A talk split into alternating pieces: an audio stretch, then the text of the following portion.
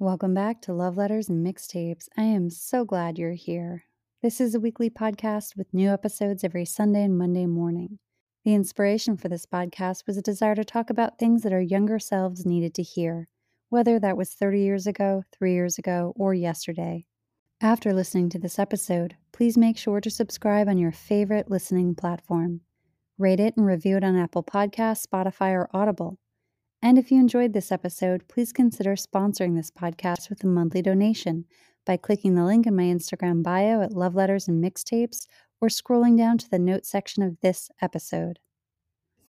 When you need mealtime inspiration, it's worth shopping Kroger, where you'll find over 30,000 mouthwatering choices that excite your inner foodie. And no matter what tasty choice you make, you'll enjoy our everyday low prices, plus extra ways to save, like digital coupons worth over $600 each week. You can also save up to $1 off per gallon at the pump with fuel points. More savings and more inspiring flavors make shopping Kroger worth it every time. Kroger, fresh for everyone. Fuel restrictions apply.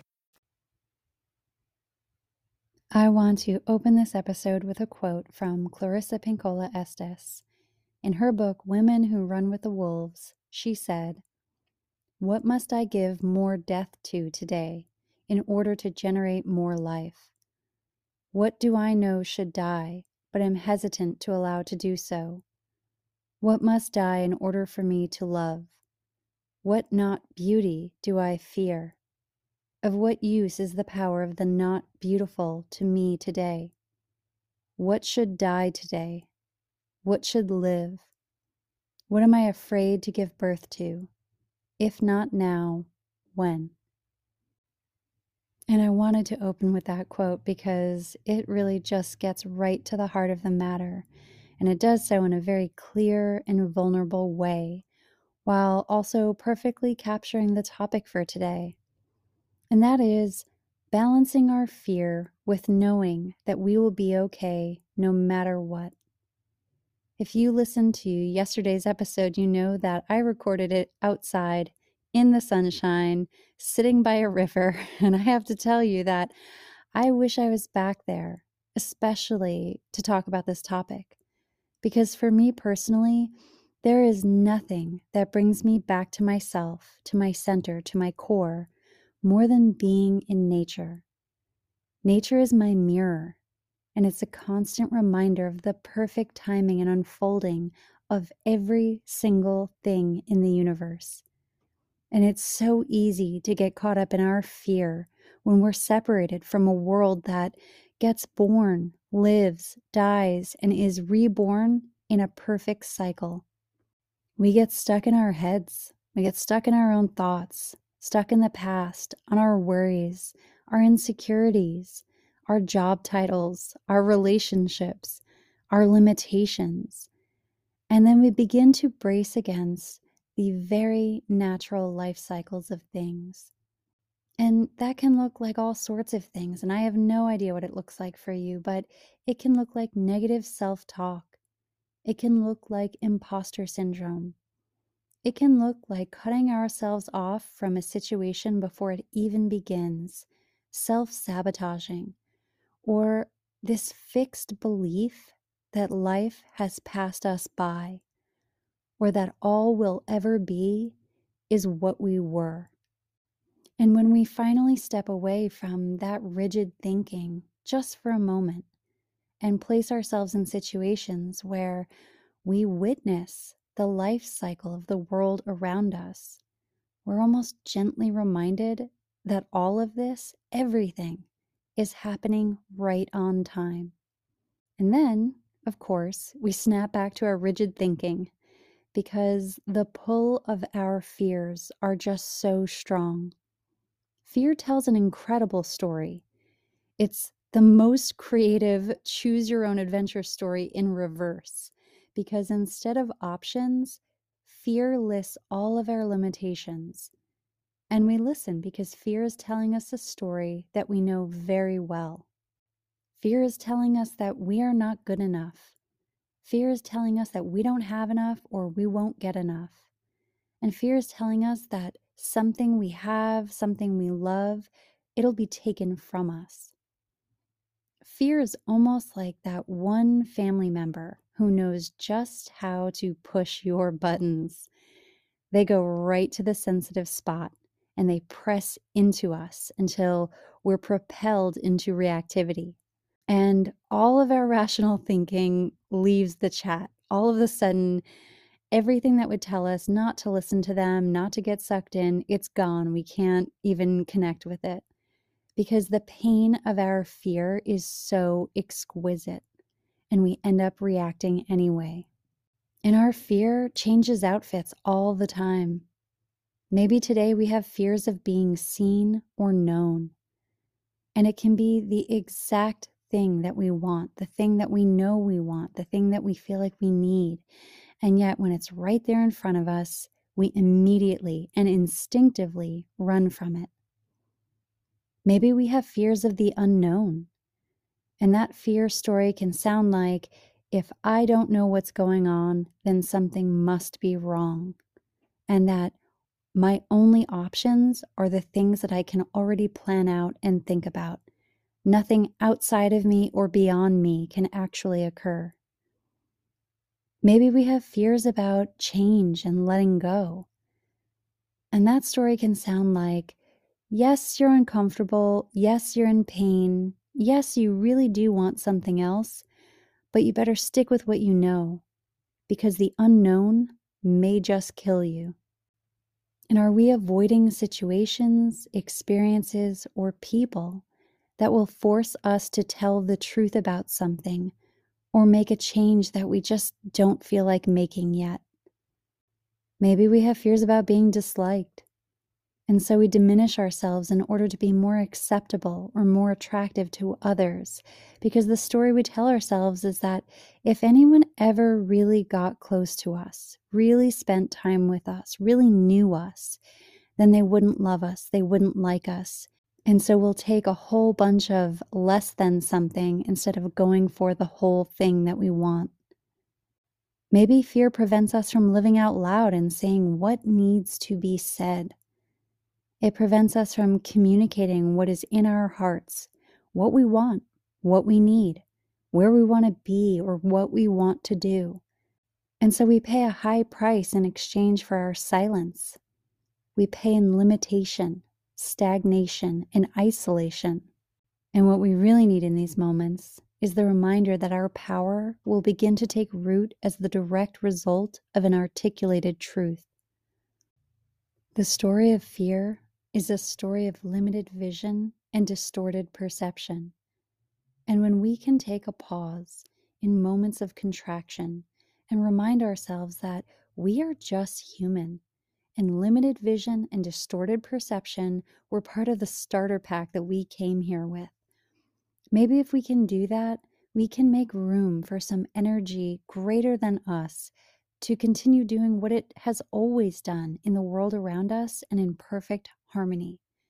I mean, how often are we actually preventing things from happening that were going to happen anyway? And that's where we spend our energy instead of prepping for the next right thing. How often have we all had experiences in our lives that we thought we could never survive? Things that we thought we would never come back from, relationships we thought we could not live without, moments that we thought would define us as our absolute lowest. And then here we are, continuing to exist and learn and grow and show up in the stream of life. I used to do a lot of birth work when I lived in Los Angeles. And whenever I had an initial consultation with birthing people, I would ask them to tell me about moments in their life where they felt incredibly brave. Times when they really had to go inward and really dig deep and move through something difficult. And what I know is that every single one of us has those stories, and we forget about them until we're invited to remind ourselves that we've done this before Maybe we haven't been in this exact situation, but we've called upon our courage. We have rebirthed before. And it's always those moments that we cannot believe we survived, where we find ourselves on the other side of them, not only surviving, but thriving in so many ways. In St. Paul's letter to the Romans, he wrote, We know that the whole creation has been groaning in labor pains until now. And I've always loved that line. It just really resonated with me because it reminds me that every single thing that we go through is a natural process, even when it feels like it can't possibly be okay, just like the contractions and labor pains. Another thing that I would talk about a lot in birth work and actually in hospice work, believe it or not, is that birth is messy. And I'm not just talking about physical childbirth, I'm talking about getting born again at any time in our lives, whether we're doing it at 20 or 30 or 50 or 60. That rebirth is messy. And there are so many parallels between that and childbirth. It's painful. It's so painful.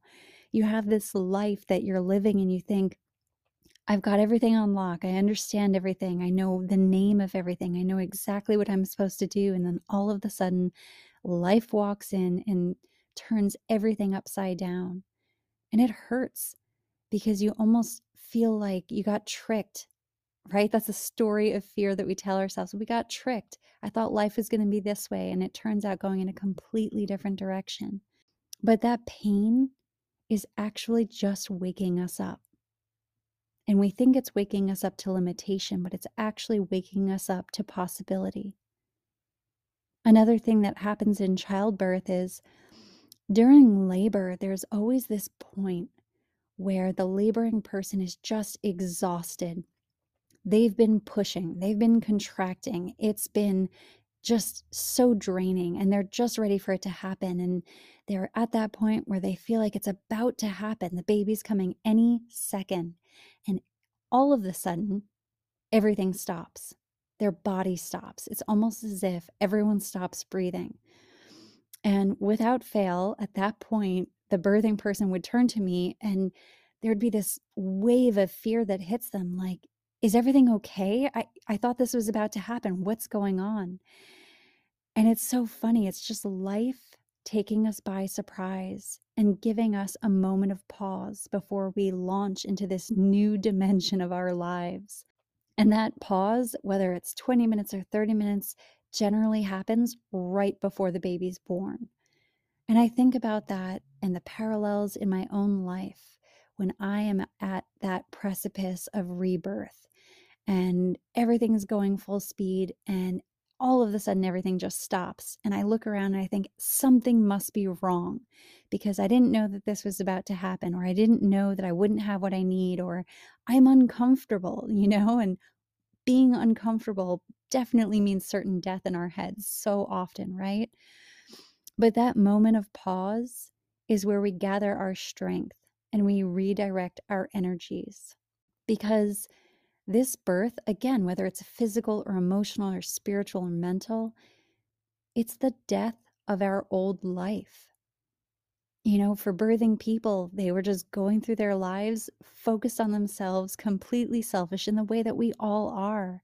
And all of a sudden, this thing happens, and you know it's about to happen. But until it happens, you don't realize what that death is going to feel like.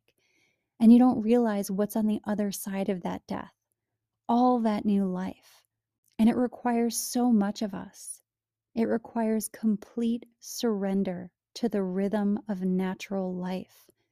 And that seems like something that we would be open to, but it pulls us into this discomfort, this fear, this uncertainty. And how do we respond to all those things, right? In panic. During this rebirth, we're also invited to completely surrender to pain, to growth, to the unknown, and to just trust where it's leading us. And no one can prepare us for these experiences. You know, I've had a million of those experiences in my own life, and every single time I find myself at the crossroads and something's about to happen, all that wisdom goes out the window, and I think, nope, this must be wrong something is wrong. I don't know what's happening. I'm in pain. I'm uncomfortable. I'm being thrown into an experience where I have to be vulnerable or drop into a level of authenticity that I'm just not prepared to touch You know, all of those things, we know them in our heads, but when we're actually in the moment and it's just this sensory embodied experience, we all forget about it.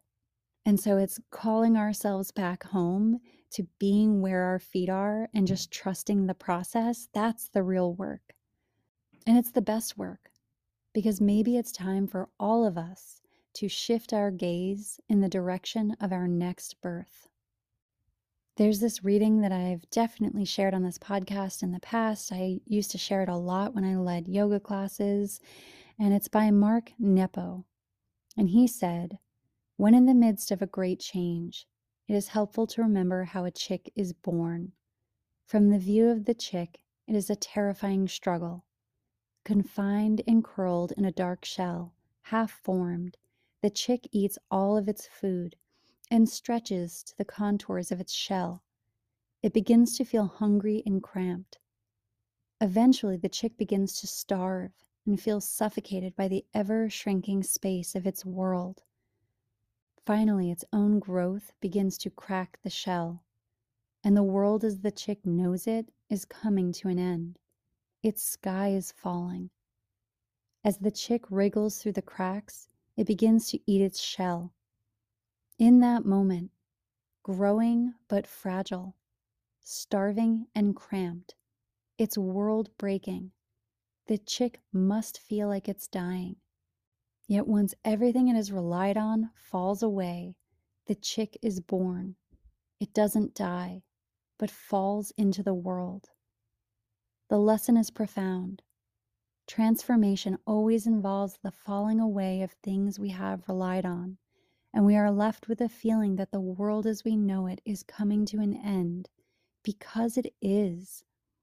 Yet the chick offers us the wisdom that the way to be born while still alive is to eat our own shell. When faced with great change in self, in relationship, in our sense of calling, we must somehow take in all that has enclosed us, nurtured us, incubated us. So when the new life is upon us, the old is within us.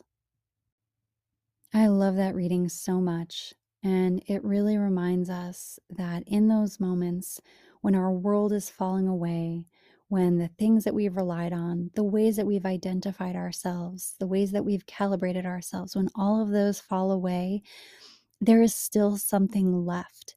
It feels like we're going to be left with nothing. And that's that fear story again, because we are left with something.